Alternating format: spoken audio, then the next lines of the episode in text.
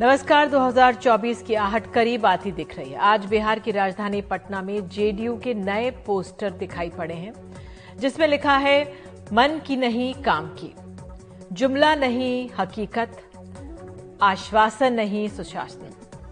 साफ़ है कि ये सारे पोस्टर इशारों में केंद्र की नरेंद्र मोदी सरकार पर एक तरह से वार किए गए हैं। बहरहाल प्रधानमंत्री नरेंद्र मोदी और नीतीश कुमार के रिश्ते खट्टे, मीठे, बनते, बिगड़ते रहे हैं। अब भ्रष्टाचार पर जेडीयू और बीजेपी उलझी हुई दिख रही हैं। आपको बता दें, प्रधानमंत्री ने अपने एक भाषण में कहा है कि देश में जब भ्रष्टाचारियों पर एक्शन हो रहा है तो भ्रष्टाचार और भ्रष्टाचारियों को बचाने के लिए कुछ राजनीतिक दल खुलकर सामने आ गए तो इस पर नीतीश कुमार ने आज कहा है कि हमने कभी किसी भ्रष्टाचारी को बर्दाश्त नहीं किया है। उन्होंने साफ़ किया कि वो जो बोलते हैं, उससे मुझे मतलब नहीं आई सुन लेते हैं कि इस पर किस तरह तरह के बयान आए। भ्रष्टाचारियों पर एक्शन हो रहा है तो देश की राजनीति में नया पोलराइजेशन भी शुरू हो गया है। भ्रष्टाचार और भ्रष्टाचारियों को बचाने के लिए कुछ राजनीतिक दल खुल करके सामने आ गए हैं। संगठित होने का प्रयास कर रहे हैं। देश और केरला के लोगों को ये भ्रष्टाचारियों को बचाने वालों से लगातार सतर्क रहना है। इनको बचाएगा? खुद ही सोचना चाहिए ना भ्रष्टाचारियों को बचाने का।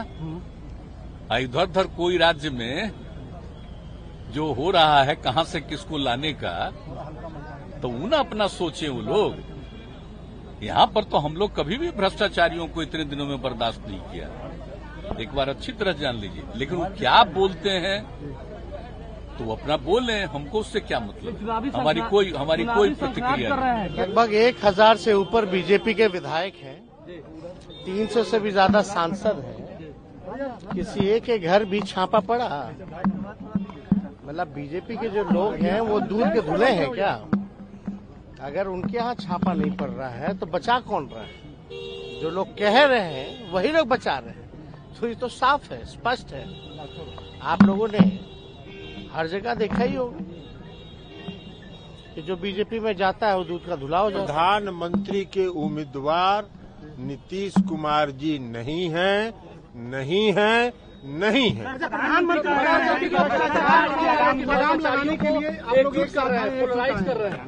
प्रधानमंत्री जी को बोलने दीजिए। मैंने पहले कहा है कि प्रधानमंत्री जी कोई भ्रष्टाचार के खिलाफ कार्रवाई नहीं कर रहे हैं। अपने विरोधियों के खिलाफ कार्रवाई कर रहे हैं।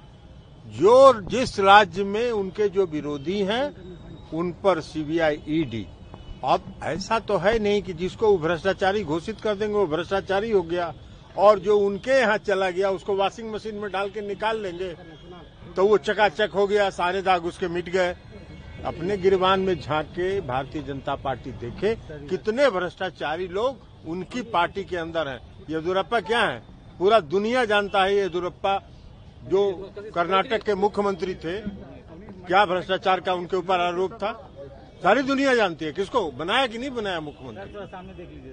मुख्यमंत्री उनको बनाया कि नहीं बनाया? तो वो भाजपा में चले गए तो इसलिए वो पाक साफ़ हो गया पूरा धुल गए। तेलंगाना के मुख्यमंत्री केसीआर के बिहार दौरे की चर्चा रही जब एक प्रेस वार्ता में प्रधानमंत्री पद को लेकर सवाल केसीआर की प्रतिक्रिया बैठ जाइए को लेकर कई अटकलें लगी। बीजेपी ने नीतीश पर सवाल उठाने का मौका नहीं छोड़ा तो आज भ्रष्टाचार का मुद्दा हावी हो गया।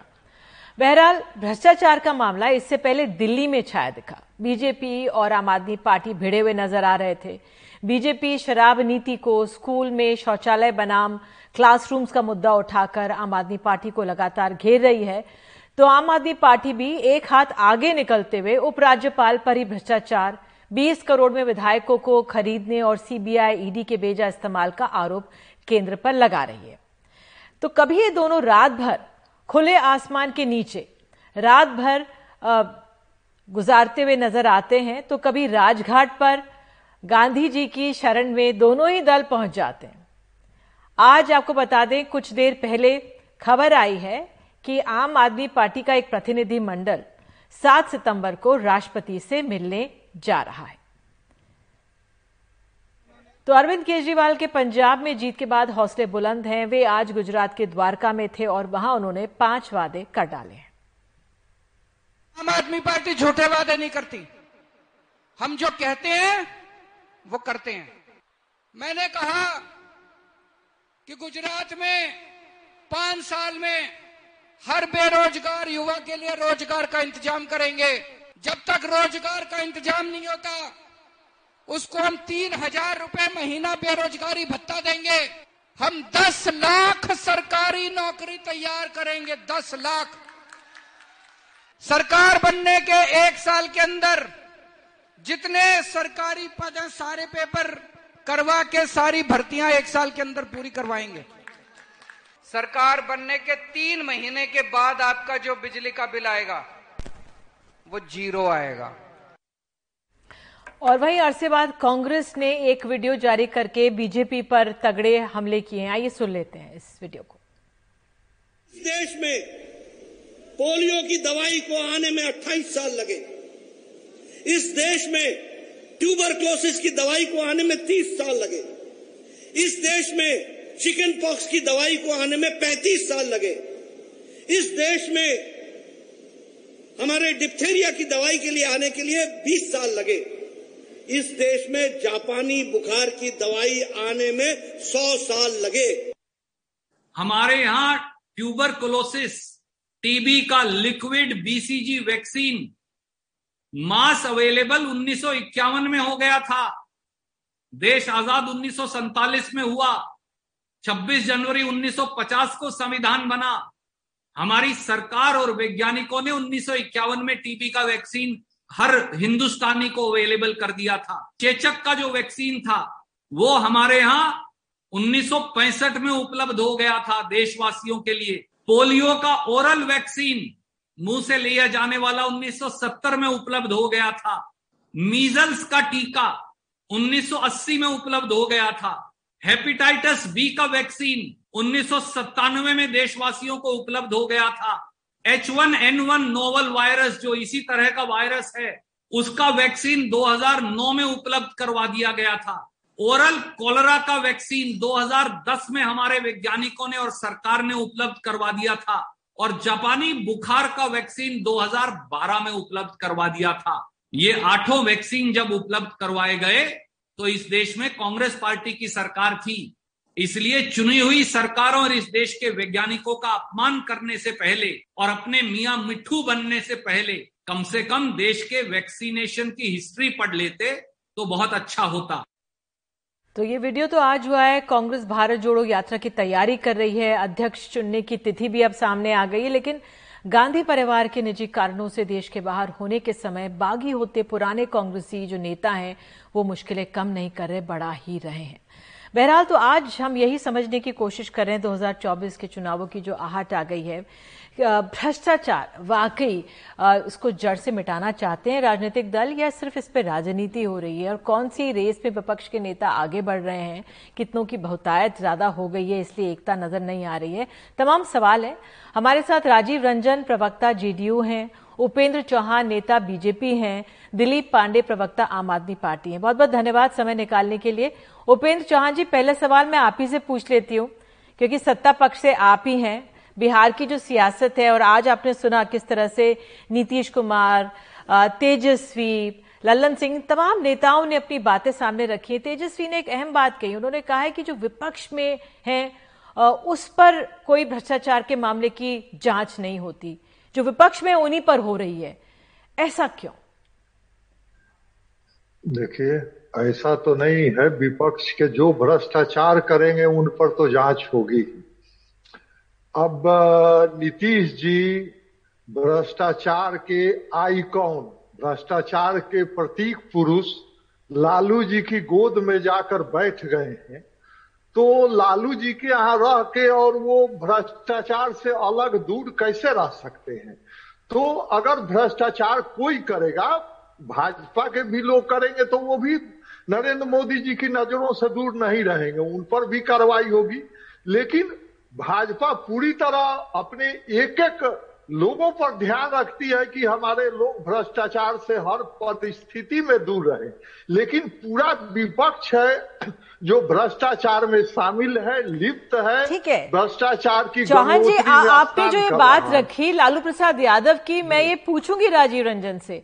लेकिन एक जो अहम सवाल है जो तेजस्वी ने आज उठाया कि भाई एक हज़ार विधायक हैं तीन सौ सांसद हैं कोई आपको ऐसा नहीं लगता जिस पे जाँच हो? और विपक्ष के हर एक राजनीतिक दल के किसी ना किसी नेता पर ये कार्रवाई होती है? कोई ईडी सीबीआई ऐसा क्यों? मुझे बताया जा रहा है पश्चिम बंगाल में तो कैंपस ऑफ़िस खोल दिए हैं ईडी और सीबीआई ने। कैंपस मैडम कैंपस ऑफ़िस अगर वहाँ भ्रष्टाचार ज़्यादा है, देख रही है, करोड़ों करोड़ रुपए निकल रहे हैं, लोग अपराध में चाहे आर्थिक अपराध हो या हिंसात्मक अपराध हो अपराध में लिप्त हैं लोग तो कार्रवाई क्यों नहीं होगी? जब ईडी या सीबीआई छापेमारी कर रही है तो पैसे निकल रहे हैं कागज़ निकल रही है तो ये निकल रही है तो क्यों नहीं कार्रवाई उन पर होनी चाहिए? जो आप कह रहे हैं कागज़ निकल रहे हैं ठीक है आप कह रहे हैं कागज़ निकल रहे हैं पैसे निकल रहे हैं लेकिन अभी आपने दिल्ली में देखा होगा मैं आम आदमी पार्टी पर आऊँगी। जिस तरह से मनीष सिसोदिया ने कहा कि भाई सीबीआई ने छापे मारे ईडी ने तो मेरे लॉकर से कुछ नहीं निकला। लेकिन अगर राजीव रंजन पहले मैं आप, आपके पास आती हूँ। भ्रष्टाचार का आइकॉन बता रहे हैं लालू प्रसाद यादव को और कह रहे हैं कि तमाम चीज़ें निकल रही हैं। पूछिए इनसे क्या निकल रहा है जरा बताइए। देखिए सबसे पहले तो एक इनकी पार्टी का नाम मैंने पहले ही उसका नामकरण किया ये लोटस लॉन्ड्री है।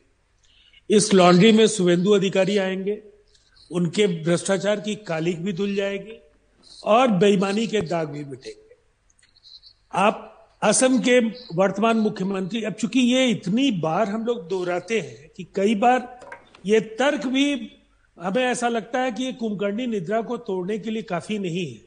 लेकिन भ्रष्टाचार के ऐसे आरोपियों, जिसमें आप बेलारी ब्रदर्स की शुरुआत उनके साथ उनके एक और जो धर्म भाई है रामुलू का जुड़ाव और इनके खिलाफ किस तरह के आरोप थे कि नोटबंदी के समय एक ड्राइवर ने आत्महत्या इसलिए कर ली कि उसने किसी को यह जानकारी दे दी थी कि बेलारी ब्रदर्स ने एक हज़ार करोड़ रुपए को सफ़ेद करने का काम किया है नोटबंदी के दौरान। और ऐसे अनेक मामले, यदुरप्पा के मामले में आप देख रही हैं, लैंड स्कैम हो या माइंस का मामला हो ऐसे मामलों में कर्नाटक के पूर्व मुख्यमंत्री जिनको इनाम मिला भ्रष्टाचार में शामिल होने का और अभी वो प- इनकी पार्लियामेंट्री बोर्ड के मेंबर है। वो शिखर की जो सबसे बड़ी इकाई है उसके वो सदस्य हैं। ऐसे पूरे देश में अगर आप उपेंद्र देख जी आप इसमें जवाब देना चाहेंगे? येदुरप्पा पर भी बहुत आरोप लगे हालाँकि मुख्यमंत्री पद उनको त्यागना पड़ा लेकिन वो पार्लियामेंट्री बोर्ड में आ गए।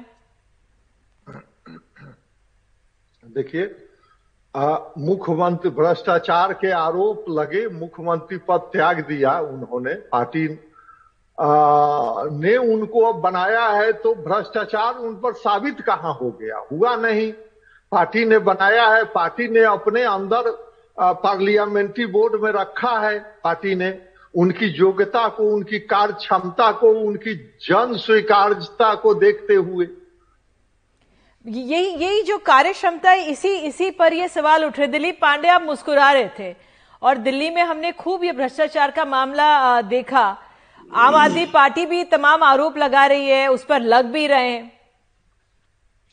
निधि जी, जब भारतीय जनता पार्टी भ्रष्टाचार पर प्रवचन देती है तो ऐसा लगता है जैसे गब्बर सिंह जो है, अहिंसा के ऊपर जो है, वक्तव्य दे रहे हो कोई मोटिवेशनल स्पीकर के तौर पे। बड़ा अजीब और दुर्भाग्यपूर्ण सा है। अभी राजीव जी कई सारे नाम पढ़ रहे थे।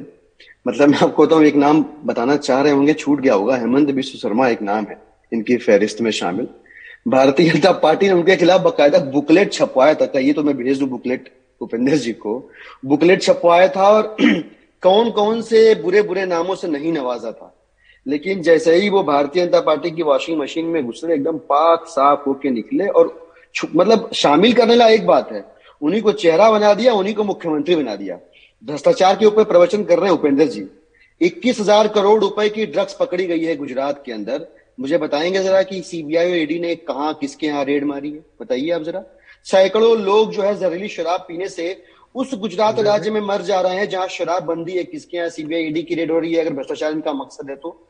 इनकी पार्टी के सबसे बड़े नेता माननीय मोदी जी जो है बुंदेलखंड एक्सप्रेसवे का उद्घाटन करते हैं और उसके बाद वो धस जाता है ढह जाता है। भ्रष्टाचार ही है तभी ये हुआ है। किसके यहाँ सीबीआई की रेड हुई? कौन सा केस दर्ज हुआ? कौन जेल के अंदर गया? मतलब ये भ्रष्टाचार के ऊपर ज्ञान देते हुए बिल्कुल अच्छे नहीं लगते हैं। येदुरप्पा जी का ऑडियो वायरल हुआ था। मतलब और पहले उन्होंने नकार दिया येदुरप्पा जी ने, फिर बाद में स्वीकार कर लिया कि हमारा ही है, लेकिन काट छाट के जो भी लिबाप होती है, वो तो किया। और आज वो इनके पार्लियामेंट्री बोर्ड की शोभा बढ़ा रहे हैं।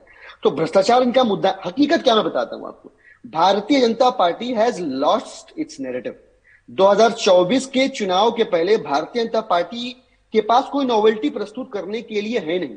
जो भ्रष्टाचार की बस कांग्रेस ने चलाई भारतीय जनता पार्टी भी उसी बस को उससे ज़्यादा तेज रफ्तार से चला रही है। वही वही करप्शन वाली बस है बस है लेकिन ज़्यादा तेज गति से चला रही है। इसलिए दुर्घटनाएँ भी बहुत तेज़ी से हो रही हैं। हज़ारों करोड़ रुपए एनपीए में जाने वाली जो संगठन है कॉर्पोरेट से वो इनको बिल्कुल चंदा देते हैं और ये उफ नहीं करते मुँह नहीं खोलते जी ये सवाल तो, तो आज की तारीख में पूरा का पूरा खेल जो है नरेटिव का है कि कौन फ्रेश एयर लेके आ रहा है इस पॉलिटिकल एरिना में जहाँ पहले से बहुत धुंध है बहुत घुटन है।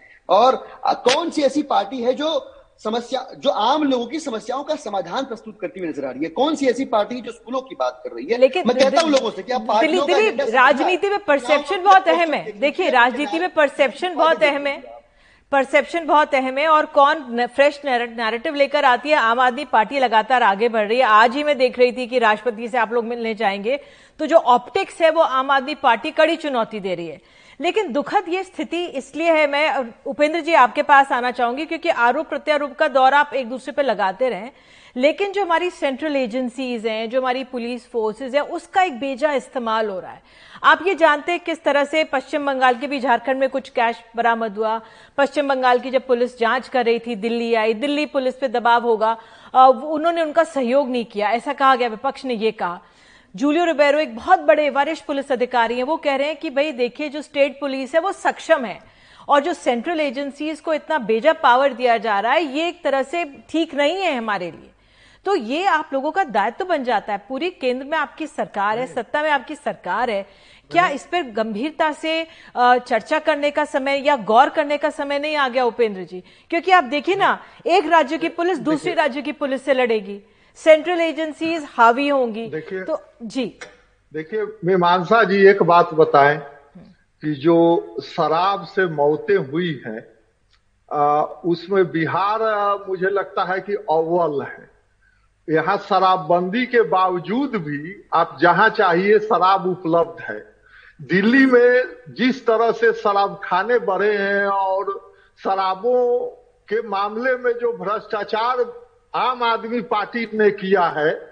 जिस तरह से करोड़ों करोड़ रुपए का हेरा फेरी की गई है आ, वो तो सारा मीडिया में आ रहा है।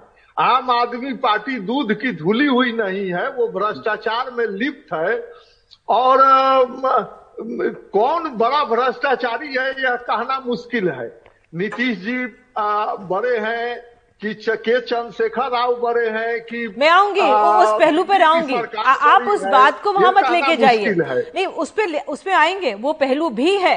लेकिन अब आपने ज़िक्र ही कर दिया कि बिहार में शराबबंदी की मौत हुई लेकिन आप देखिए राजनीति में क्या होता है। हुच से मृत्यु होती है गुजरात में तो अरविंद केजरीवाल सीधे वहाँ पे पहुँच के चले जाते हैं।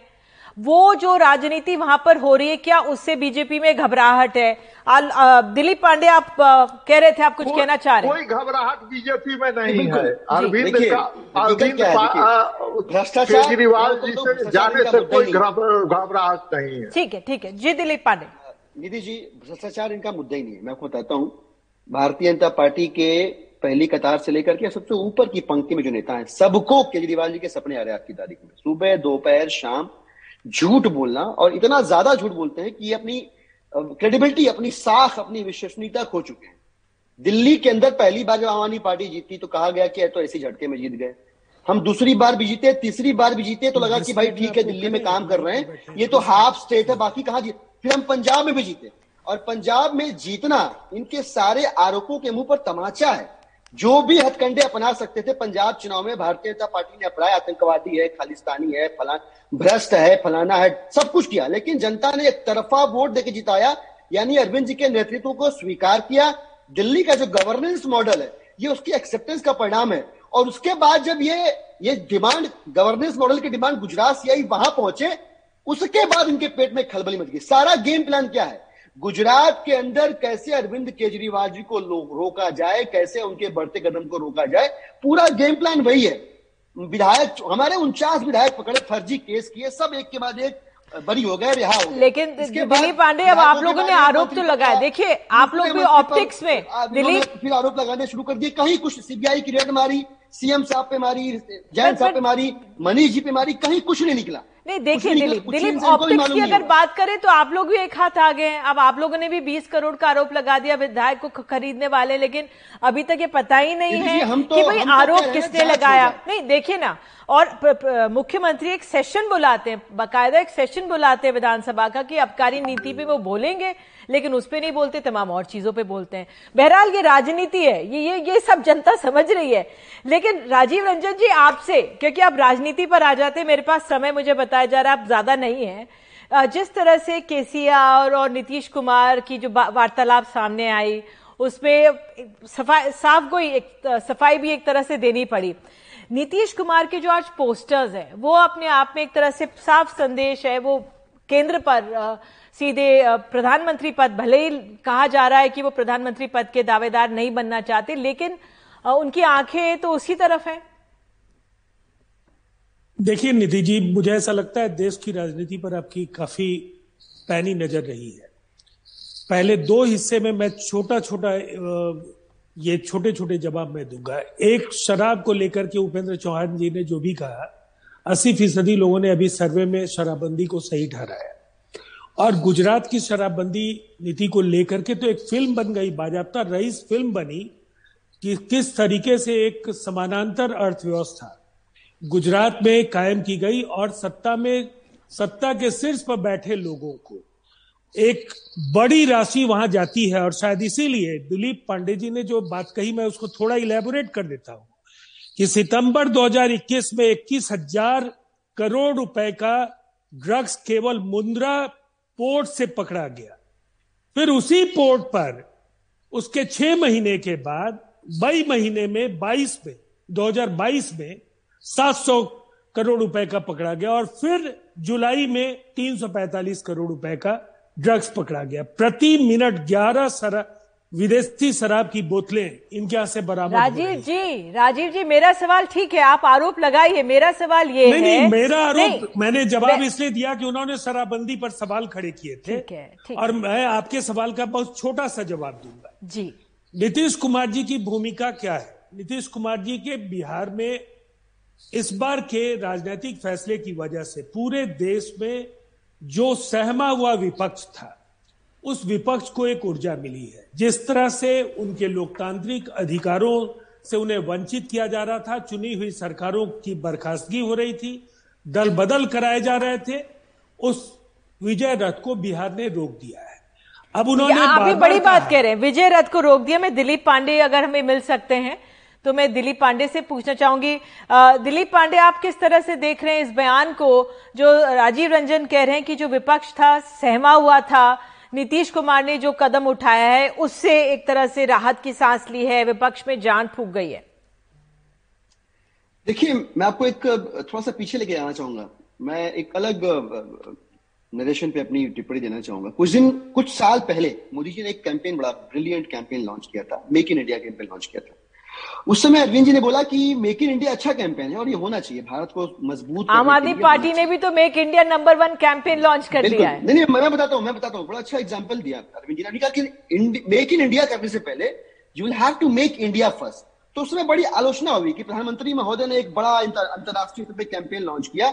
इनको हर जगह क्रिटिसाइज करना होता है। मैं समझना चाहूँगा भारतीय जनता पार्टी के नेता इस समय मंच पे मौजूद है।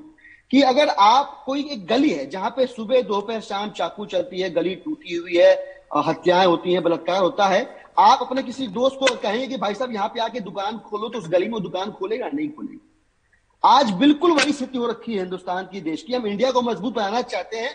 इंडिया को हम एम्पावर करने की बात कर रहे हैं, बाहर के देशों, बाहर के इन्वेस्टमेंट के ज़रिए, लेकिन इंडिया को बनाने को तैयार नहीं है।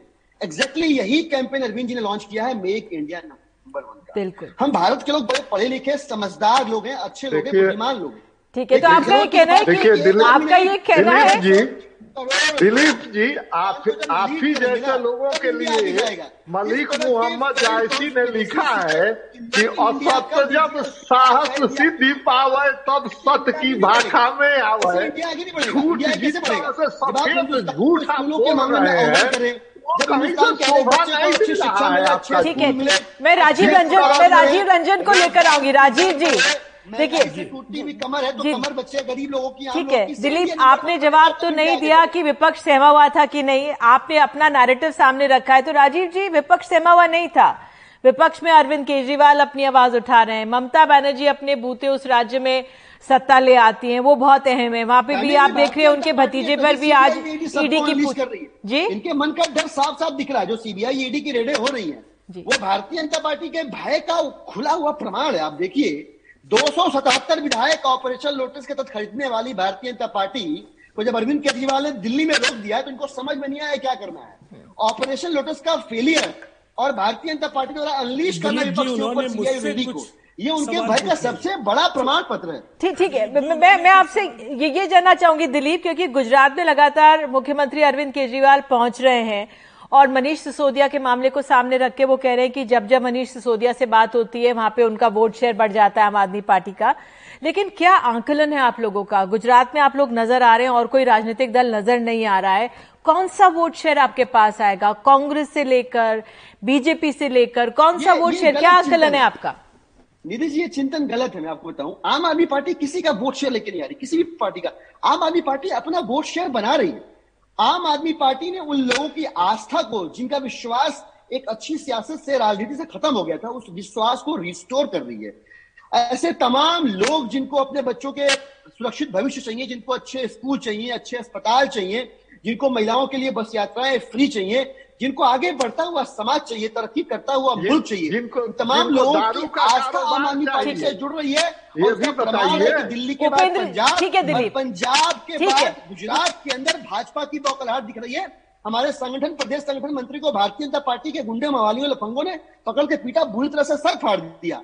तो ये सब कुछ क्या है आपकी बौखलाहट का प्रमाण है आप घबराए नहीं होते तो उपेंद्र आप जी, जवाब दीजिए। को सियासी तौर पे एड्रेस करने की कोशिश करते हैं जी ऐसे नेता में देश की जनता कैसे अपनी आस्था दिखाए जिसको 130 करोड़ लोगों में एक विनय कुमार ठीक है, दिलीप, आप बात रखने दीजिए। को कॉन्ट्रैक्ट जी। देने का आरोप लग रहा है जिसकी जाँच भी नहीं हो पा रही है जिनके ऊपर नोटबंदी के दौरान काला धन सफ़ेद करने का आरोप लग रहा है 130 ठीक करोड़ है। लोगों में उनको यही एक आदमी मिले जिनको अर्जी बनाया उन्होंने ठीक, तो ठीक, ठीक, ठीक। कैसे अपनी उम्मीद की पोटली जनता टांगे उपेंद्र जी जवाब दीजिए। देखिए गुजरात में आम आदमी पार्टी कोई फैक्टर नहीं है। वहाँ लड़ाई के मैदान में भाजपा और कांग्रेस है। पहली बार। आम आदमी पार्टी जितने वोट काटेगी बीजेपी को उतना फ़ायदा होने वाला है। तो हम कहा इनसे घबराए हुए हैं? आम आदमी पार्टी वहाँ अभी आपकी पार्टी के जो गुंडे हैं वो मनोज सुराठिया के ऊपर जानलेवा हमला हम करते तो चाहते हैं कि आम आदमी पार्टी वहाँ सक्रिय हो वहाँ काम करे जनता के बीच गुजरात में जाए और आम आदमी पार्टी कुछ वोट बनाए वोट उनका बनेगा तो उसी से हमारा और वहाँ वोट प्रतिशत बढ़ेगा। बिल्कुल। दिलीप मेरा आपसे एक सवाल था कि देखिए पंजाब की जो जनता पंजाब में जो ज़्यादातर जो जनता थी वहाँ पर गरीब वर्ग एक बहुत था। जो उनकी मासिक आय के करीब अगर गुजरात में देखें तो वहाँ पर संभ्रांत है पैसे हैं लोगों के पास। और जिस तरह से उपेंद्र जी भी कह रहे हैं वहाँ पे एक 27 साल से बीजेपी का रूल चला आ रहा है। तो अ, किस तरह से वहाँ पे इनरोड्स बनाएगी आम आदमी पार्टी? ये एक बहुत अहम सत्ताईस साल से शासन चला रहा है इसीलिए तो बहुत ज़्यादा गुस्सा है। वहाँ से खौफ की डर की सियासत हुई मैं आपको बताऊँ मैं भी कर्नाटक का इंचार्ज हूँ वहाँ भी बदलाव आ रहा है धीरे धीरे मैं जहाँ भी जाता हूँ जिस राज्य में भी काम करने के लिए वहाँ कहा जाता है कि नहीं वो तो दिल्ली अलग थी पंजाब अलग था।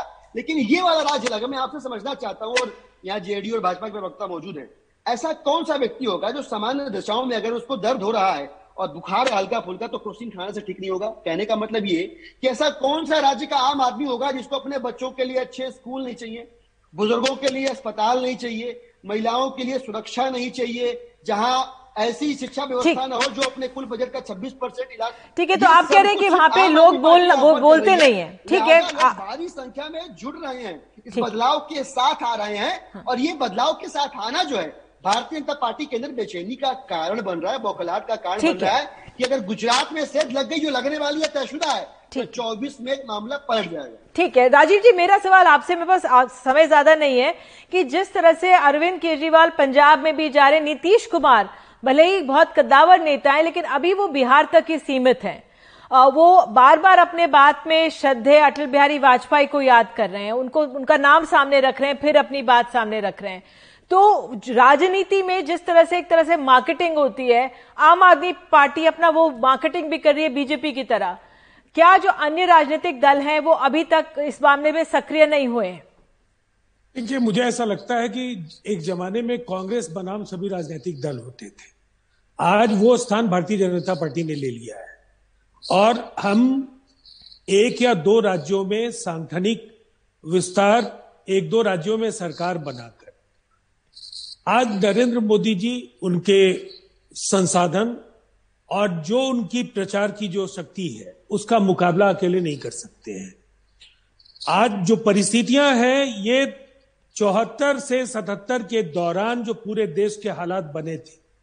आज कमो बेस हालात वही है। इसीलिए अपनी अपनी डबली बजाने के बजाय। हमारा ये मानना है कि जो भी क्षेत्रीय दल या जिनका प्रभाव एक एक राज्य में है अपने अपने राज्य में भारतीय जनता पार्टी का सफाया करें अगर सफाया करने की स्थिति में नहीं राजीव है तो रंजन जी सीटें घटाएँ। राजीव रंजन जी आपको नहीं लगता कि अब जिस तरह से तमाम चीज़ें बदल गई हैं आप पहले की बात करें कि उस समय चौहत्तर के समय का दौर कमोवेश वैसे हावी हो गया लेकिन अगर आम आदमी पार्टी को देखा जाए बीजेपी को देखा जाए किस तरह से अपना काम या उसका प्रचार या प्रसार बहुत तेज़ी से कर रही है अन्य क्षेत्रीय दल वो नहीं कर रहे हैं। देखिए नीतीश कुमार जी ने क्या कहा है? वो विरोध पक्ष के तमाम राजनीतिक दलों और नेताओं को एकजुट करें। पार्टी ने कहा है कि जब सब लोग एकजुट होंगे, वो नेता चुनाव के पहले तय करें या चुनाव के बाद तय करें, सभी दल मिलकर के ये तय करें। पहली बात, और मैं किसी एक पार्टी की चर्चा नहीं करूँगा।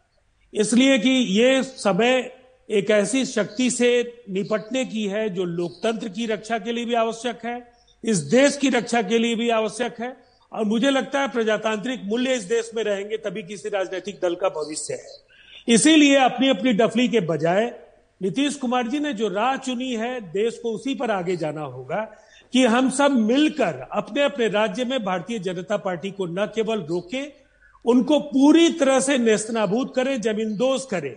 और मैं दावे के साथ कहता हूँ कि ये आंकड़े जो बिहार, उत्तर प्रदेश, झारखंड और पश्चिम बंगाल के होंगे। इनमें 100 सीटों का फ़र्क होगा जो अभी वर्तमान सीटें 303 की है इनकी उन सीटों में 100 सीटें घटेंगी। और ये बहुत बड़ा चमत्कार होगा तो प्लस माइनस पाँच दस सीटें आगे पीछे हो सकती है। चलिए आपकी भविष्यवाणी भी आपने कर दी है इसके लिए भी धन्यवाद। दिलीप पांडे आपका राजीव रंजन आपका उपेंद्र जी आपका बहुत बहुत धन्यवाद जुड़ने के लिए। 2024 की आहट है उसी को हम समझने की कोशिश कर रहे थे। कि किस तरह से वाकई में भ्रष्टाचार एक मसला होता है कि नहीं? आप, ये 2024 की जो रेस है, वो अब शुरू हो गई है। बहरहाल, अभी हम एक छोटा सा ब्रेक लेते हैं। ब्रेक के बाद एक खास खबर हम आपको उत्तराखंड से दिखाएँगे। बने रहिए एनडीटीवी इंडिया के साथ।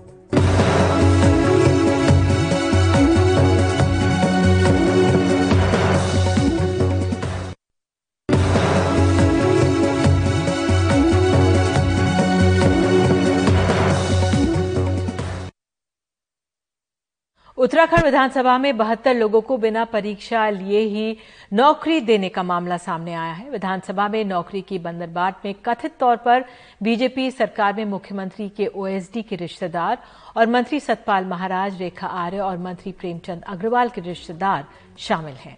अब मुख्यमंत्री ने इसकी जाँच करने का आग्रह कर दिया है। देखिए रवीश रंजन शुक्ला की एक रिपोर्ट।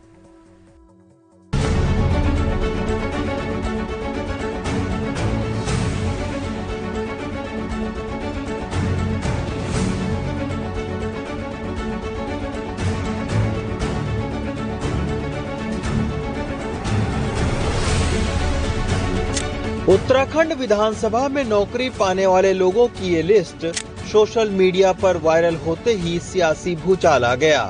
इस लिस्ट के मुताबिक कथित तौर पर विधानसभा में नौकरी पाने वालों में मुख्यमंत्री पुष्कर सिंह धामी के रिश्तेदार, बीजेपी प्रदेश अध्यक्ष का भाई, देहरादून के मेयर की पत्नी, महाराष्ट्र के राज्यपाल भगत सिंह कोशियारी की भतीजी समेत कई मंत्रियों के रिश्तेदारों को नौकरी देने का आरोप है। ये सारी भर्तियाँ 2021 में स्पीकर प्रेमचंद्र अग्रवाल के वक्त हुई। मीडिया ने जब उनसे सवाल पूछा तो उन्होंने कहा कि उनके संबंधी हो सकते हैं लेकिन इसमें जाँच की क्या आवश्यकता है? नियमानुसार दी गई हैं। टेम्परेरी अरेंजमेंट है मैंने कहा ना आपको। नहीं नहीं इसमें विज्ञप्ति लगाने का कोई मतलब नहीं है। टेम्परेरी अरेंजमेंट है। टेम्परेरी अरेंजमेंट वालों को type two type three type four के मकान भी दे दिए गए। नहीं वो मुझे जानकारी नहीं है। तो उसकी मुझे जानकारी विधानसभा में उसकी जाँच की आवश्यकता है क्या? जाँच होनी चाहिए? देखिए मैंने क्या कहा सब नियमानुसार हुआ है। तो अभी जाँच का विषय कहाँ से आता है? नियमानुसार क्या है? टेम्प्रेरी अरेंजमेंट है। आवश्यकता जब पड़ती किया जाता है हमारे यहाँ गैरसैंड को ग्रीष्मकालीन राजधानी घोषित किया गया यदि वहाँ मैन पावर की आवश्यकता है तो क्या करेंगे? हम एग्ज़ाम का वेट करेंगे? आवश्यकता पड़ेगी करेंगे ना? अधिकांश लोग वहाँ पे हैं। सर उसमें ये भी कहा जा रहा है कि आपके आपके पीआरओ और आपके भी कई करीबी लोगों के संबंधी अरे भाई अरे भाई मैंने ये नहीं कहा कि कोई नहीं है है ना? लेकिन सब नियमानुसार हुआ है बस। मंत्री जी सर सचिव सर, एक सर सचिव सचिव की नियुक्ति आपको गलत नहीं लगती है? एक साल में तीन प्रमोशन मिल जाते हैं। जो नवंबर 2021 तक वो डिप्टी सेक्रेटरी थे शोध के। ठीक है। दिसंबर में वो एडिशनल भी हो ठीक है ठीक है सचिव भी हो ठीक है। शिथिलता अधिकार है अध्यक्ष अध्यक्ष विधानसभा को शिथिलता का अधिकार के नाते उनको दिया है। उत्तराखंड विधानसभा में चहेतों को नौकरी देने का आरोप बीजेपी और कांग्रेस दोनों सरकारों पर लगता रहा है। लेकिन अब कांग्रेस इस मुद्दे को लेकर बीजेपी पर भ्रष्टाचार के आरोप लगा रही है। इस समय वर्तमान में जो भर्तियों में घोटाला हुआ है, उसमें प्रदेश के मुख्यमंत्री के नजदीकी पीआरओस, उनकी पत्नियों जो विधानसभा के अध्यक्ष हैं, उनके नजदीकी उनके ओएसडी के दो दो साड़ू भाइयों की पत्नियों की नौकरी लगना। आदरणीय भगत सिंह कोश्यारी जो राज्यपाल हैं, उनकी सगी भतीजी की नौकरी लगना। यदुवीर सिंह जो प्रांतीय प्रचारक हैं, भारतीय आरएसएस के, उनके भाई की, उनके भतीजी की और उनके ड्राइवर की नौकरी लगना। शायद ही कोई मंत्री ऐसा बचा है जिसके ओएसडी या पीआरओ के परिवारजनों की किसी की नौकरी नहीं लगी हो। तो ये इतना बड़ा मामला इस विधानसभा में चल रहा है। इस धांधली की गंभीरता को देखते हुए अब मुख्यमंत्री पुष्कर सिंह धामी ने विधानसभा स्पीकर को पत्र लिखकर इस घोटाले की जाँच कराने का आग्रह किया है। आज की तारीख में जब सफ़ाई कर्मी की नौकरी भी परीक्षा देकर मिलती हो, तब उस वक्त उत्तराखंड विधानसभा के स्पीकर ने क्लर्क से लेकर सेक्शन अधिकारी तक की नौकरी मंत्रियों के रिश्तेदारों को रेवड़ी की तरह बांट दी। ऊपर से स्पीकर का ये कहना कि तदर्थ नौकरियाँ देने का अधिकार क्षेत्र उनका है। देहरादून से आशीष डाभोल के साथ रविश रंजन शुक्ला, एनडीटीवी इंडिया।